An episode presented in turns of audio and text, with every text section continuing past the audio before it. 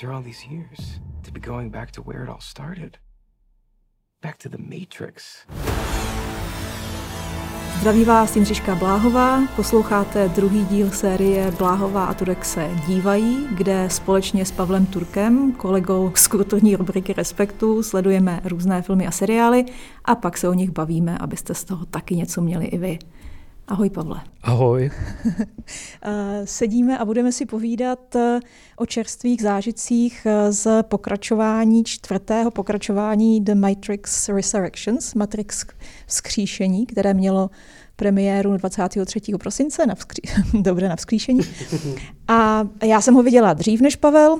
Pavel ho viděl teďka v sobotu, takže velmi čerstvě a protože ten model jsou první dojmy, tak já rovnou se zeptám Pavla na první dojmy. Já už je mám zpracovaný, tak... Já ještě nemám úplně zpracovaný a ještě bych řekl, že uh, si tu v roli toho, kdo to zná a já jsem tady v roli neználka.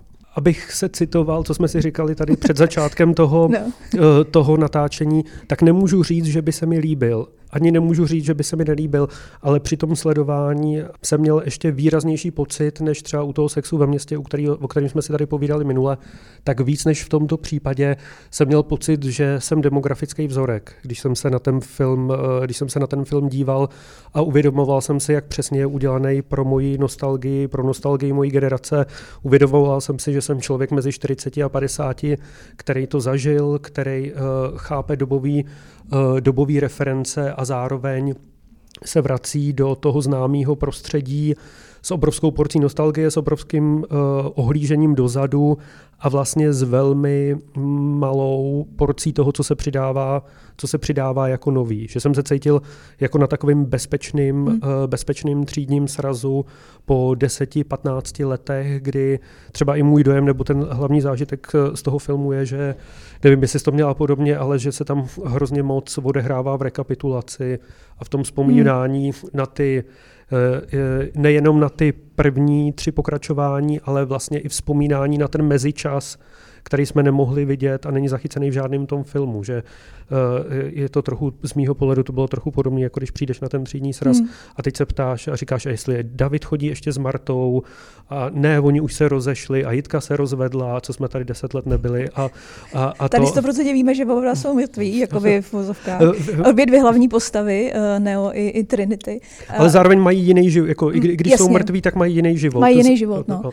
Já myslím, že to vlastně jakoby sedí, to přirovnání uh, toho, toho třídního srazu. Je to teda po 18 letech, ta trojka, ten poslední vlastně Matrix první byl 1999 a pak 2003 byly ty dva další díly uh, Reloaded a uh, Revolutions, které navazovaly a vlastně rozvíjely ten, ten fikční svět, který byl na svoji dobu hodně radikální, ať už teda vizualitou nebo i pojetím akce. Je vlastně je na tom zajímavý ten, ten koncept té nostalgie. Já když jsem to sledovala, já jsem vnímala přesně, že je to, že je to jakoby známý svět, ve smyslu, že to je něco, co uh, si člověk kulturně prožil, byl součástí t, jako té intenzivní, ještě mnohem víc vlastně, než u toho sexu ve městě. Podle mě uh, tohleto sex ve městě byl třeba trošku lokalizovaný na nějaký demografika, ale tohle to bylo vlastně hodně celospolečenská záležitost.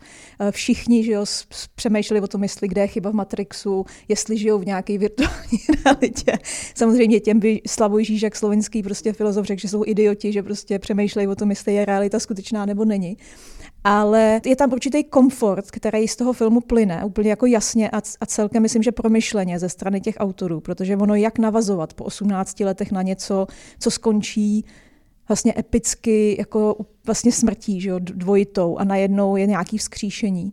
Ale zároveň mi to opakování přišlo, ano, je to to opáčko, aby se dostal zpátky na tu známou půdu, do té komfortní zóny, aby ti tam bylo vlastně jakoby dobře, i jako tomu dospělému divákovi, který se jako nějak ho to zasáhlo ve formativním věku. Ale zároveň vlastně přišlo, že um, je na to druhý dívání, já jsem teda viděla třikrát už od té doby, jenom protože jsem, protože jsem o tom psala o něco víc než ty, což ty si, no. což ty dělat nebudeš. A... a to vůbec nejsou první dojmy, když to viděla třikrát. Já vím, to ale jsou, tři, jsou třetí to jsou dojmy. Třetí, to jsou třetí dojmy a to, je to, můžeme to zabalit, prostě jsou to třetí dojmy a já můžu jít a Pavel tady může vyprávět o svých prvních dojmech. Tak moje první dojmy byly ale vlastně podobné, jako nějaká míra um, známýho a postupem času, když si člověk, i, i, ty, i ta rekapitulace, ale za tou rekapitulací, za tím zrcadlem té rekapitulace vlastně poměrně jako inteligentní práce vůbec tou povahou, jako jak replikovat nebo vytvářet ten nový fikční svět, jak vrátit do hry nějaký témata, který člověk už jako zapomněl, nebo který třeba někomu nemusí být jako jasný, zároveň nechceš úplně to opakovat. Je to takový trošku divný vracet se do něčeho, co je uzavřený, že jo? A e, to, to nakládání s tím předobrazem, to, že najednou ten původní Matrix je vlastně součástí Matrixu, té, té vymyšlené simulace té reality, je vlastně jako docela uh, zajímavá hra na, tu, na ten princip toho, toho matrixovského pojetí. A není to jenom, aby ti vlastně uvedli do kontextu, že jsou to známé body.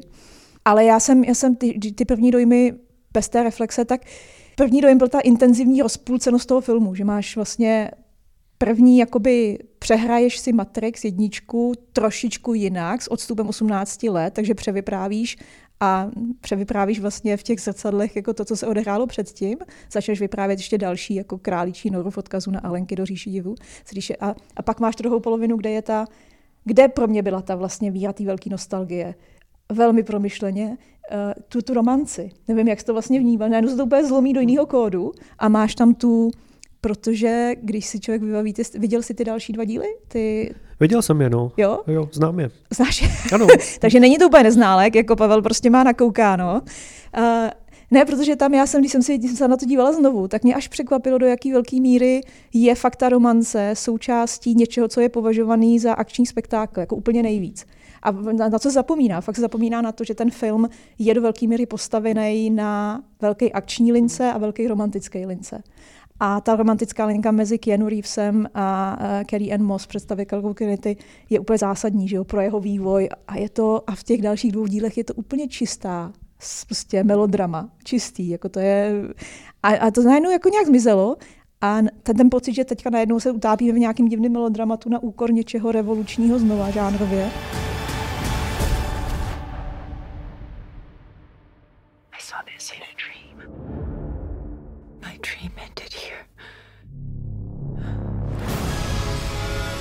Myslím, že nespravedlivý vlastně, no. Mně přijde, že je to dost očekávatelný, že ta, ta romance tam prostě musí jako být v této podobě. Nevím, jestli tě štvala, ne. Ne, ta romance mě vůbec neštvala a rozumím, ro, rozumím té síle i, tý, i, tom, i tomu vnitřnímu motoru toho, že tím vyprávěním ta romance, hmm. uh, ta romance má být. Já bych se možná ještě ze svého diváckého pohledu vrátil, uh, vrátil do té minulosti, protože ten Matrix to je rok 1999, se bavíme. A obrovský úspěch tohoto filmu byl uh, vlastně momentem toho, kdy se kyberpunkové myšlenky dostaly do mainstreamu, do mm-hmm. absolutního mm-hmm. mainstreamu. A já si pamatuju, že ve své době jsem na ten film docela zahlížel, protože jako čtenář odchovaný třeba časopisem Živel, který určitou uh, techno-pesimistickou linku ovlivněnou kyberpunkem uh, razil několik, uh, vlastně několik let předtím a já jsem toho byl věrný čtenář a, a hltal jsem ho, tak, tak si vlastně jako uvědomuju to, jak jsem ten film ve své době neměl úplně rád, protože to, co jsem, to, co jsem vnímal do té doby jako, řekněme, elitní nebo subkulturní, se tenhle ten moment stalo naprosto součástí mainstreamu, stalo se to součástí slovníku a stalo se to uh, součástí toho, o čem se bavíme a vytvořilo to analogii toho, jak nás může svět dehumanizovat mm-hmm. různej, jako v, v různých podobách mm-hmm. a to mě přišlo strašně silný, nebo zpětně, zpětně viděno mi to připadá strašně silný a už mi eh, s tím odstupem opad eh, ten negativní náhled na to, že, že ten film mi něco zakazil exkluzivního, ale naopak hmm. mám pocit, že dal docela veřejnosti jako popkulturní dílo prostředky, jak se, jak se dívat, jak jsme prostě zapojení do systému a co si mě můžeme dovolit a, a čím, nás, čím, nás tře, čím nás třeba odličňuje a Eh, vlastně je zajímavý, že, že všechny ty metafory byly do velké míry předinternetové, hmm. protože to vychází hmm. z literární předlohy. A já jsem si vlastně uvědomil, jak eh, jak daleko víc dneska rozumíme tomu, co to je být napojený na přístroje. Hmm. Hmm. A, a uh, uvědomil jsem si to třeba, že když se díváme do stejné doby uh, třeba na klub rváčů, s kterým bych vedl třeba i nějakou hmm. analogii hmm. ve smyslu toho, jak, jak můžeš být ve vztahu k systému dehumanizovaný a jak tě může odličťovat, tak uh, myslím si, že uh, tou nevýhodou toho Matrixu je vlastně to, že to, v čem on byl analogií, nebo to, v čem on byl metaforou nebo přirovnáním, tak vlastně po té linii, jako kdyby ten vývoj šel. Mm, že, mm. Že, že všichni najednou chápeme, co to je, když z tebe přístroj vysává energii, všichni najednou uh, chápeme to, že jsme se stali materiálem pro, pro uh, velký technologické firmy, věci typu, když Šošana Zubov říká, že uh, nehledáme na Google, ale Google hledá v hmm. nás, tak najednou uh, jsem si uvědomil, jak moc to, co bylo metaforou, se stalo žitou, žitou zkušeností a přestalo, a přestalo, to být, přestalo to být metaforama a vlastně to vnímám jako sílu i jako slabinu, i jako slabinu toho filmu, protože spousta věcí, které jsou metaforické, se najednou staly doslovnejma. Hmm. A to je, to je podobný, ono ještě jedna, dal, dala bych tomu říct další věc, vlastně co jakoby to zpřítomňuje, nebo ta, ta alegorie, nebo ta metafora se stává až přílišitou skutečností, je vůbec to povaha reálná, co je reálné, co není reálné. A to dědictví vlastně Matrixu do velké míry, kromě toho, co teďka ještě popsal, mi přijde, když to přeneseme do toho světa dnešního, kde je vlastně realita naprosto spochybňovaná téměř neustále v jakýkoliv jako lidské interakci eh, na sociálních sítích nebo i normálně v nějakých jako rozdělených eh, skupinách, kde lidi eh, si vytvářejí svou vlastní realitu a popírají třeba jako, jako fakta, že najednou to, co, to, co bychom si nedokázali představit, nějaká jako sci-fi představa, že tak ta realita najednou jakoby fakt není, což je taky hodně zajímavý jakoby posun. Už se to nedá jenom říct, taková ta atraktivní představa, že jsme napojeni do nějakého neoliberálního kapitalistického systému, kde běžíme ten závod prostě a produkujeme a teďka je to dobře vlastně vykreslený, je tam nějaká existenciální, existenční tíseň v tomhle dobře zachycená, že jo, Vista, hlavní postava pracuje v korporátu vlastně, takže to hodně bylo napojený. A, a to, co ty říkáš s klubem hráčů, já tam ty paralely vidím vlastně hodně, i, i třeba z hlediska přijetí, recepce, co to, co to pro ty lidi znamenalo, vlastně co to znamenalo pro diváky, protože to jsou vlastně identity identitní filmy do velké míry. Jo, pro tebe třeba negativně ve smyslu, že ti sebrali kus popkultury, která byla undergroundová nebo hodně vlastně jako jinde, ne v mainstreamu, ale i klubačů, i tohle byly vlastně svým způsobem jako nějak trošku zanořený do nějakého jiného druhu identity, eh, se kterým se mohli lidi, kteří třeba eh, se víc chtěli vymezovat vůči systému nebo vymykat se ze systému nebo nějak přemýšleli sami o svojí pozici v tom systému, tak se mohli i v nějaké té jako formě revoluce, že jo, tam oba dva tématizují jako revoluci, vzepření se vlastnímu já nebo vůbec pochopení já uvnitř toho systému. To si myslím, že jsou ty nadčasové jakoby věci, které je propojují a fakt bych to přirovnání je podle mě úplně jako přesný, že tyhle dva filmy jsou stejná krevní skupina, prostě patří, byť každý vypadá hodně jinak, ale klub váčů je taky do velké míry, že jo, je to iluze, je to vlastně jakoby fantazie. A ta otázka té reality, co to ty témata se jako vnesly do té současnosti dneska a čím ten Matrix vlastně když se na ně člověk dívá zpětně, je vlastně pořád jakoby relevantní a já vlastně sdílím to, jakkoliv jsem taky že jo, citovala, bylo to součást mého slovníku, eh, Matrix jako všech, nebo hodně lidí. Ty odkazy, prostě všichni věděli, co je červená pilulka, co je modrá pilulka, mohl to používat na sociální situace, kdy prostě si uh, mohl jako vyměňovat nějaký normální komunikaci jako zkratku s lidma, věděl si okamžitě, co to je tak já jsem taky nebyla úplně jako největší fanoušek toho, toho filmu, že mě to něčím jako iritovalo nějakým tím pseudointelektuálním postojem, jako to, co já jsem zmínila Slavoj Žižeka, kterého nebudeme příliš citovat, protože to je taky bláze, když to řeknu jednoduše, taky žije ve své vlastní realitě, ale on v té své eseji z roku 99 vlastně i když to potom vykládá ten film jako neomarxisticky nebo marxisticky, eh, to bylo jako dobře popsané, že, je to buď film pro idioty, kteří zjistí, že neexistuje realita, nebo pro pseudointelektuály, kteří na to mohou aplikovat všechno od prostě psychoanalýzy po New Ageismus a vlastně Lakana, jako cokoliv. Tak mě to na tom nějak trošku dráždilo. Vlastně ta jako ostentativní komodifikace nějakého jako intelektu nebo nějakých jako složitějších světů ale zase na druhou stranu v přenesení nějakých jako nosných témat v rámci toho mainstreamu je to vlastně jako pozoruhodný, že se to že se ty debaty třeba kolem toho se to vlastně podařilo i přes tuhle tu pop, pop pop new age jako uh, vizi, že se vlastně podařilo uh, do toho mainstreamu vníst. Podobně jako ty si říkal, že jsi odpustil ten, ten punk, ten kyberpunk, že jsi jim to prostě odpustil. To je zajímavé, že jsme to oba dva vnímali, jako že nás to úplně nevzalo, ale úplně z jiných asi důvodů. It's so easy to forget how much noise the Matrix pumps into your head. Something else makes the same kind of noise. Vlastně se často kladou příliš velký nároky na blockbusterové filmy obecně a tohle to v rámci inteligentního blockbusteru je vlastně chápu lidi, kteří uh, k tomu mají téměř až jako majetnický vztah ve smyslu, že si to hýčkají, takový to hýčkání, který je i součástí uh, té, řekněme, negativnější recepce přijetí toho posledního filmu, kdy hodně uh, vlastně fanoušků uh, tu čtyřku, tohleto pokračování, nový to kříšení vlastně razantně odmítlo, protože je to pro ně jako úplně jenom recyklace z recyklovaného zpronevěření se nějaký té esenci toho, toho, toho radikálního. A v něčem ten film samozřejmě jakoby radikální byl, protože si musíme uvědomit i třeba i formálně, že jo, jako začíná vznikat někdy 96, řekneme nějaký první nápady se roděj, a dlouho to trvá, 99 to má premiéru, není to úplně přímočará cesta, vede prostě přes jako nějaký jejich eh, tehdy ještě bratří Vachovských debit, eh, takový akční thriller uh, Bčkovej a, a přes jako uh, různý komiksový adaptat nebo komiksový počiny, až to dovede, dovede jakoby k Matrixu. Uh, tak ono to v sobě spojovalo, když to třeba přeneseme i kromě od těch témat k tomu filmu, tak tam byla určitá jako revolučnost ve smyslu vlastně propojování několik rovin jako akčnosti, které do té doby úplně se v těch filmech nepropojovaly. Uh, že jo, přestřelky, různý typ speciálních efektů, kung fu akce nebo azijský bojový umění, vlastně jiný typ jako akčnosti. Uh, a to si myslím, že vlastně jako ukazovalo najednou, že ten blockbuster může být umě, jakoby umělecký dílo i tohohle typu, jako vlastně, že na, najednou, že, jo, že, že to není jenom, mm, že to není jenom jako velkofilm, ale že v sobě má eh, ta intelektuální rovina, která tam byla, byla najednou doplněná o tu uměleckou jako rovinu, a, a, která využívala ty, ty principy, že jo, jako typu speciálních efektů nebo počítačem generovaných efektů nebo určitý typy snímání kamery, který vlastně předznamenává nějakou revolučnost.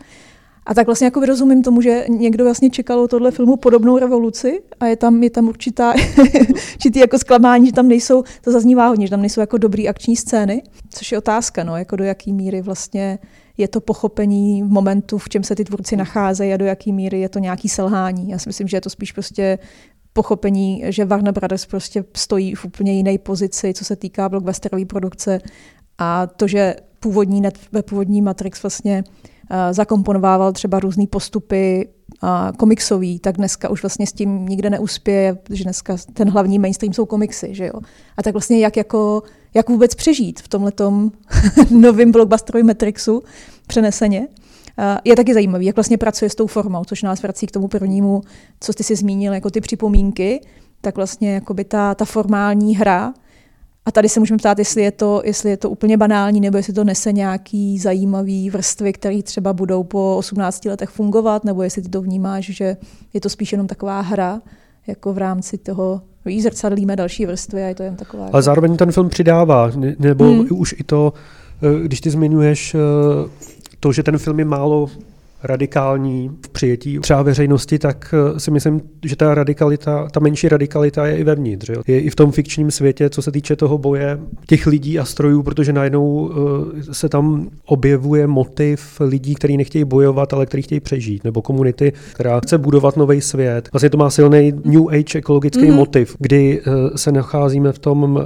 městě Ajo, kde se de facto znovu stvořuje život na úplně mrtvý planetě, té pestrosti fauny a flory, kterou, kterou jsme znali a jsou tam najednou lidi, kteří nemají zájem o konflikt mm. s těma strojema a zároveň jsou tam stroje, který tam, který mm-hmm. tam mhm. žijou sami. Jo. Že, že, že, jsme, uh, že ten film uh, tuhletu jako neradikalitu nebo nutnost, uh, pokud chceme v tom technologickém světě přežít, tak musíme ty technologie vnímat nekonfliktně, ale musíme je vnímat, že nám slouží, pomáhají nebo je zapojit do toho procesu, eh, tak to vlastně vnímám jako silnou jako metaforu nebo silný přidání nějakých současných motivů, které nám dneska rezonují s tím, třeba co žijeme a už to samozřejmě jako samozřejmě není tak revoluční, ale je to opravdu to setření hranic mezi lidským a technologickým a, a ten film si toho je samozřejmě vědomý, protože tam pořád uh, mluví o tom, jak jsou binarity únavný, hmm. vrací se to tam ve, ve spoustě dialog, dialogů, takže ten film si je jak vědomý své minulosti, hmm. tak zároveň toho, jak ta jeho minulost není úplně snadno aplikovatelná na tu současnou realitu, což mi přišlo docela Eh, v těch různých metaúrovních a v tom pomrkávání mm-hmm. mě tohle připadalo jako nejsilnější pasáž nebo nejsilnější moment, kdy si ten film je vědomý toho, že možná není tou dobrou cestou ta revoluce. No, jasně, tak on tam ty, ten posthumanitní vlastně hmm. aspekt, tam, tam je to, že v té uh, takové té jedné sekvenci, kde říkají, že se mění to, kdo jsme jako my, ten pohled, že to nejsou my versus oni, ale mění se to kolektivní my a najednou to kolektivní my uh, musí do sebe vstřebat, pokud vlastně chce přežít, tak musí vstřebat z těch různých světů. Ty světy nejsou homogenní, ty světy nejstojí proti sobě, ty světy jsou složený uh, z různých jako skupin nebo lidí, jednotlivců, jedinců, kteří chtějí přejít do toho jiného světa a najednou to kolektivní my se hodně mění. To je tam takový, přestože ta část v tom novém, novém světě se zdá být taková jako nejvíc, taková jako nudná, taková jako hodně introspekt, taková jako pomalá, že jo, najednou se tam vlastně jako vůbec nic neděje.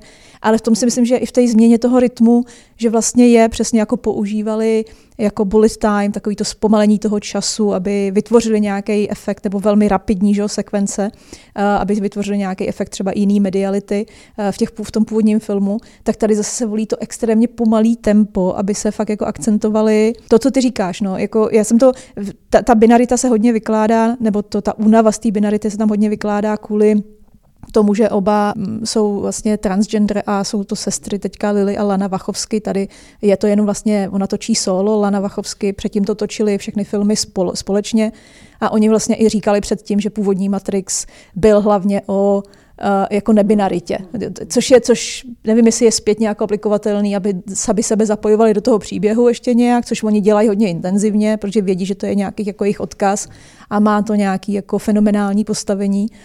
A takže to jako retrospektivní pohled, jestli je to úplně pravdivý, ale vlastně v tomhle tom je to úplně jasný, že to tam s tím vlastně pracují a ta, ta binarita je pro ně jako překonaný, překonaný koncept, ale ne nutně genderově, abych tam ten gender nevnímala jako nejdůležitější. To si myslím, že ani, že jsou vlastně jako natolik inteligentní, že je to asi úplně jako nezajímá, aby ten film pro ně byl zrcadlem jejich vlastní existence, kterou žijou už léta, léta, ale že spíš je to opravdu v nějakým jako typu posthumanity. Uh, nevím, doufám, že nebudeme všichni za 18 let žít prostě v nějakém jako světě uh, podzemí a budeme se učit pěstovat jako rostlinky znovu, ale je to možný. Je, tam, je, to, je to možný. No, tak to, tak, eh, tak já nevím. Tak ale mě třeba... do nějakého kolektivu. Já ti tě naučím zahraničí. zahraničí. Řeřichu na vatě budeme pěstovat. A, ale mě... tak to nepřežije moc dlouho. S řeřichou na vatě. ale uh, přijde mi, že a to jenom abych zabrousil k tomu, co sleduju já, nebo jako čeho si všímám, je uh, třeba i z mýho pohledu ten rozdíl v tom, jak se tam zachází s hudbou. Jako v té původní trilogii i v tom novém díle, kdy uh, si člověk uvědomil, že všechno, všechny tyhle ty kyberpunkové díla, tyhle ty uh, díla, které akcentují nějakou technologickou odličtěnost, jsou vždycky doprovázený tou jako Eh, vsteklou eh, industriální mm-hmm. nu-metalovou hudbou, ty soundtracky mm, z těch jako prvních tří to, to byl těch... takový rave, pamatuji si tu raveovou scénu úvodní v, v Revolutions, ne, v, v Reloaded, nebo v Revolutions, teďka si nevím, to budeš vědět no, možná ty, no. to byl tady ten raveový koncert v tom, mm-hmm. v tom, v tom, v tom Ionu, v tom světě, že jo, který byl úplně vlastně zpětně viděný velmi ze své doby a velmi vlastně, což je super, že zmíníš tu muziku, protože já to úplně jako slyším, a ty to asi slyšíš, slyšíš jako jinak, jako hudební, jako expert na muziku. A mě to tam nějak jako rušilo, ale vlastně chápu, proč to tam jako dali, tu techno raveovou prostě záležitost. No, je to, ale že, že zároveň je to jako hudba velmi jako primárního vzteku, jo. která vždycky doprovázela uh, Revoluce, uh, tyhle, tenhle, tenhle, no, tenhle, no. ten typ, uh, tenhle ten typ filmů.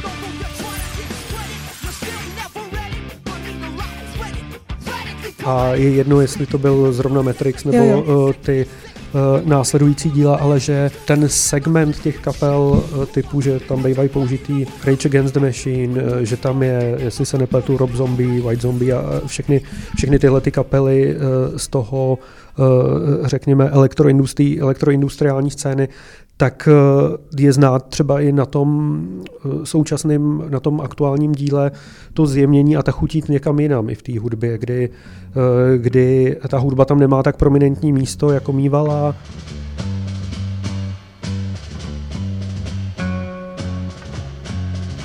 vlastně v té nej, nejexponovanější scéně, kdy slyšíš nějakou píseň, tak je to White Rabbit a vlastně se odkazujeme té psychedeli konce 60. 60. let, hmm. Tak, takže tam je znát i nějaký odkaz na to, na to New Age, o kterém se tady bavíme. Víc se bavíme o nějaký jako hippie deziluzi, než o industriálním odlištěným, odlištěným zvuku. Docela je zajímavý, že spoluautorem toho soundtracku té původní hudby je Tom Tykwer, jako sám režisér, mm-hmm. který si dělal i soundtracky třeba pro Lola běží o život a ten...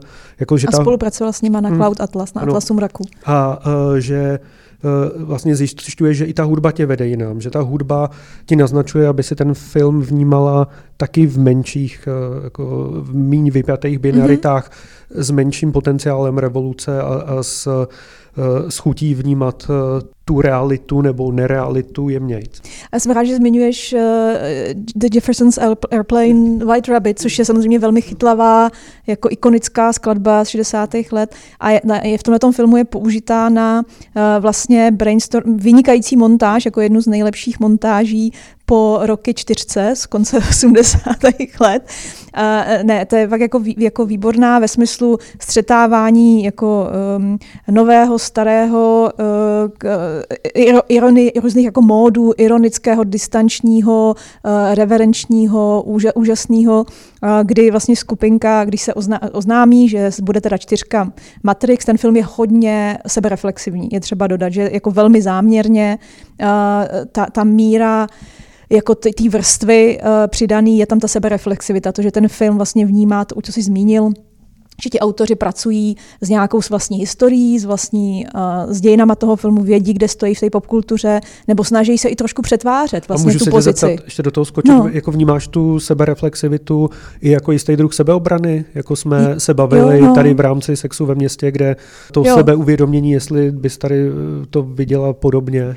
Já to vidím, já, já, já si myslím, že je to chytřejší tady, jako hodně. Že to je vlastně od autorů, nebo od, ona je spoluautorů scénáře, Lana Vachovsky, ale zároveň má ještě další lidi k tomu, že je to vlastně jako hodně insiderský film ve smyslu, že opravdu chápou tu pozici, co to znamená pokračovat v kultovním filmu, co to znamená pokračovat v kultovním filmu v éře remakeů a určitého nastavení Hollywoodu, že jsou, jakože ta ironie, že to je kritika Hollywoodu je podle mě úplně jako nepochopený modus toho, jak to ty, jak to ty tvůrci vnímají, že oni eh, eh, samozřejmě nedělají nikomu žádnou milost, nebo nikdo je nedotlačil k tomu, aby natočili další pokračování, který je udělalo nesmírně bohatýma a slavnýma. To jako ta volba je jako jejich. Možná je tam nějaká spekulace, že kdyby to nenatočila ona, tak by Warner Brothers, který vlastně ty práva to nechali natočit někoho jiného, možná tam je nějaká touha nenechat si sahnout na to, na to jako vlastní, tvůj odkaz vlastně ale mně tam přijde fascinujícím způsobem právě to střídání těch rovin ve smyslu, uh, je tam nějaká ironie ze strany toho autora,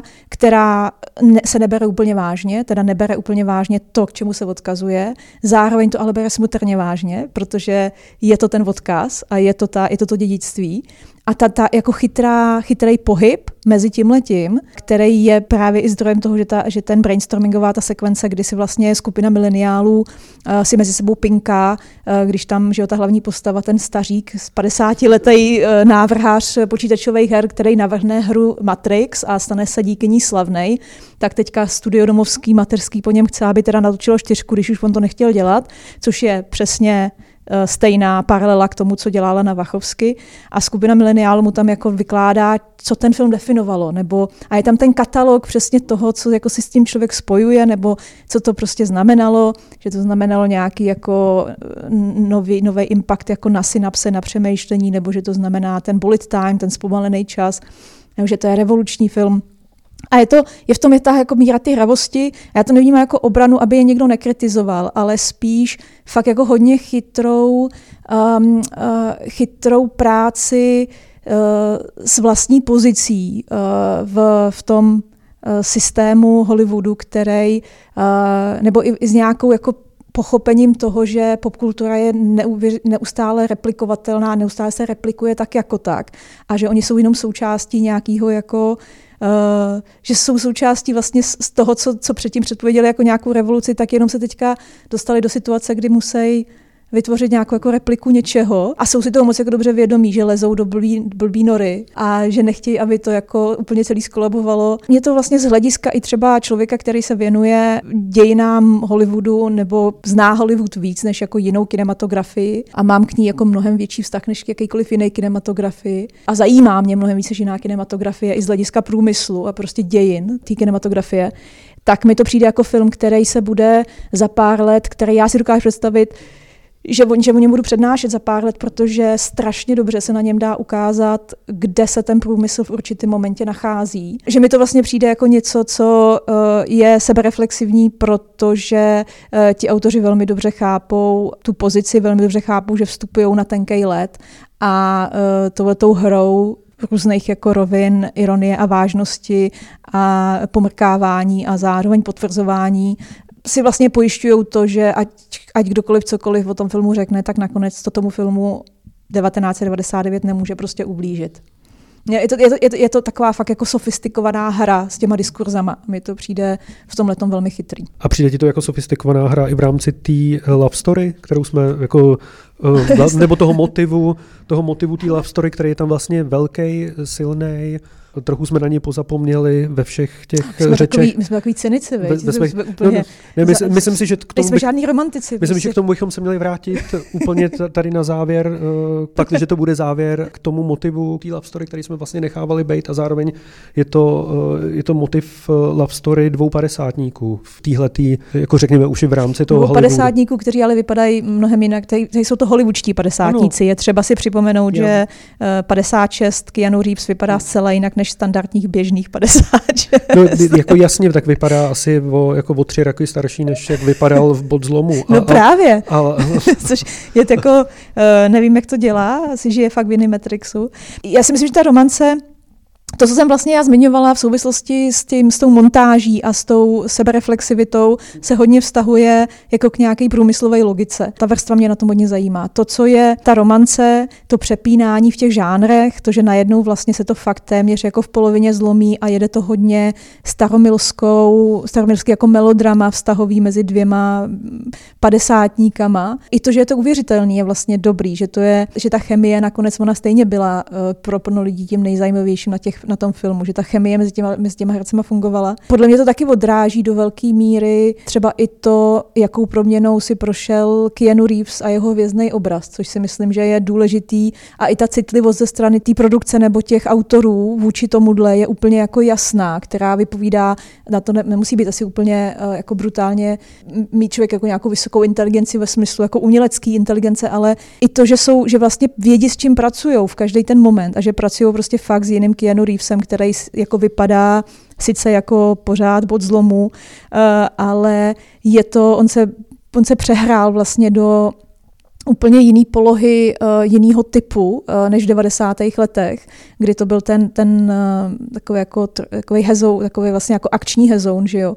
A tady je to najednou po uh, po Johnu Wickovi a po, po jako různých propadech, je, je, je třeba v jeho osobním životě, který se velmi vždycky uvěst proplítá je to složitý, tak eh, je to jiný typ hvězdy. Najednou ta, ten, typ toho, ty mužské hvězdy je hodně jiný. Je to takový rozháraný, uh, trošku ztracený, ale zároveň um, pořád vlastně jako silný romantik. A s tím se tam hodně pracuje. S tím se tam fakt jako pracuje velmi extrémně. A on, je, on se tam dostává i do nějaké jako role do nějaký jako, ne stafáže, ale on vlastně, ona potom v určitý moment přebírá tu, tu roli uh, té zachránkyně, ta žena, že? což je jako taky hodně zajímavý, že vracíme se k binaritám, k tomu, jak se přehazují role, tak i to, že je to jiný typ hrdiny, že on vlastně dává, ustupuje do pozadí a dává jako prostorí, což je taky trošku staromilský, ale je v tom něco přirozeného. Je to vlastně takový jako um, dobře se jim podařilo vlastně uh, tuhle tu osudovou romanci dovízt do závěru, který není jako, není, není jako, jako jako banální, není jako trapné, je to spíš, hraje to se všema takovýma motivama, se kterými se lidi dokážou stotožnit, prostě partnerský krize, různě v normálních vztazích a tak dále. Takže je to takový hodně pro dospělý, takový hodně jako pro přes takový to zpomalený publikum, který ví, že ty druhý šance dostáváš jako málo kdy a ono je to o nějaké druhé šanci, tak v tom je to taková jako uh, um, s, um, dobře, dobře vlastně jako žánrový posun. Uh, je jako za mě vlastně spokojenost. Já můžu být klidně povrchní a můžu říct prostě cokoliv s Keanu Reevesem. Nevím, máš to asi podobně. ne, jako v, v odboru zlomu, nebo My, my Own Private Idaho Přesně. stejně. On je, no. on je fakt jako výjimečný v tomhle. Já teda mám ještě ráda uh, Bill and Ted Extended Adventures, což je, co, teďka natočili, že jo, taky pokračování, což je, uh, to by bylo na úplně jiný podcast, protože viděl jsi to, to je, uh, neviděl? Neviděl. To by se ti, to je, to by se ti líbilo, uh, Bill and Ted uh, Make the Music. Mají, mají natočit Já, mají vím, natočit já vím, hit, že to, vím, že to existuje, ale mají neviděl natočit jsem- hit, tady zachrání svět. Takže to byl určitě nějaký, nějaký White Rabbit prostě. Tak pro mě, pro mě je tam vlastně zajímavý ten přerod z toho typu hvězdy vlastně napříč těma uplynulejma jako 20, 20 letama nebo 21 letama pozoruhodnej. Vlastně dneska by se dalo říct, že Keanu Reeves se postupně nějakýma Bčkovejma zadníma dveřma má přes Johna Vicka propracoval do jedné jasně z nejzajímavějších figur um, hollywoodské kinematografie. Ale ty se tak jako, tak jako empaticky zeptal na tu romanci. Jako ty jsi to vnímal, jak jsi to vnímá, jak to vnímá jako ten chlap z té perspektivy? Je to jako jiný nebo je to stejný? Nebo co, co, byla pro tebe ta romance jako otravná nebo, nebo ne, důležitá? Ne, určitě ne, tak já... Nebo, Je, ty nemáš rád ty vinarity. Ne, já, mám stra- já jsem strašně velký, uh, řekněme, že jsem asi velký milovník romantických filmů, že uh, já mám radši uh, romantický motivy než akční scény. Tak to máme a, naopak, vidíš, a, a- a, a dokázal to- nás to oslovit oba do nějaký že- míry, že- že, jsme že- tady 20 minut nebo půl hodiny si o tom dokážeme povídat. Že akční scéna je pro mě většinou nudný motiv, Aha. nudný motiv filmu, u kterého odpadávám, nebo si kontroluji, jestli mi nepřišel mail, nebo ně, něco takového uh, dělám, Jo. ale veškerý jako mezilidský jiskření hmm. nebo napětí hmm. se vlastně vnímám a jsem na ně, jako při, jsem na ně přirozeně napojený. Takže, hmm. takže pro mě ten motiv toho, že uh, tam dochází přesně to, co ty popisuješ jako druhá šance ve středním věku, to, že ta hlavní hrdinka Tiffany lomeno Trinity má identitu, kdy má sama rodinu, Hmm. kdy uh, pro, má manžela, má děti a teď je má opustit pro příslip něčeho nestabilního, Hmm.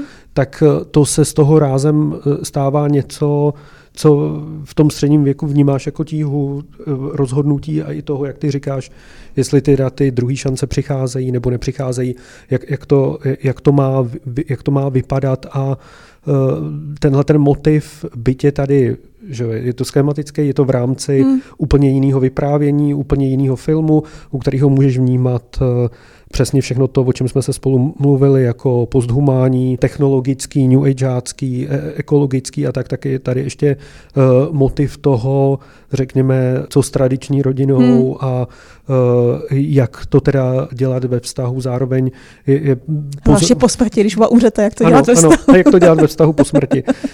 Pak ještě ta varianta toho, že tou jako ústřední figurou tam vlastně je analytik, jako je, je tam, je, tam, je to Mhm. psychoanalytik, je to někdo, kdo uh, jako je, jehož funkcí je vlastně udržet tenhle ten vztah pohromadě, Mhm. kdy uh, ty si uvědomíš, že jako funkce toho Matrixu stojí na udržování monogamie, uh, jako těhle, jistý monogamie No, vztahu. No, no. vztahu těchto těch dvou, Mhm. tak v tomhle ten film se ukazuje třeba ještě daleko víc z mýho pohledu normativní, Mhm. než, eh, než podvratnej. Mhm. Eh, A, ale jakože, že ta romance tam je vlastně velmi eh, jako staromilská, nebo Přesně, z mýho pohledu tradiční, je, no. je to ten nejstaromilštější motiv, který eh, ti ten, eh, ti ten film nabízí, protože tohle to považuje za eh,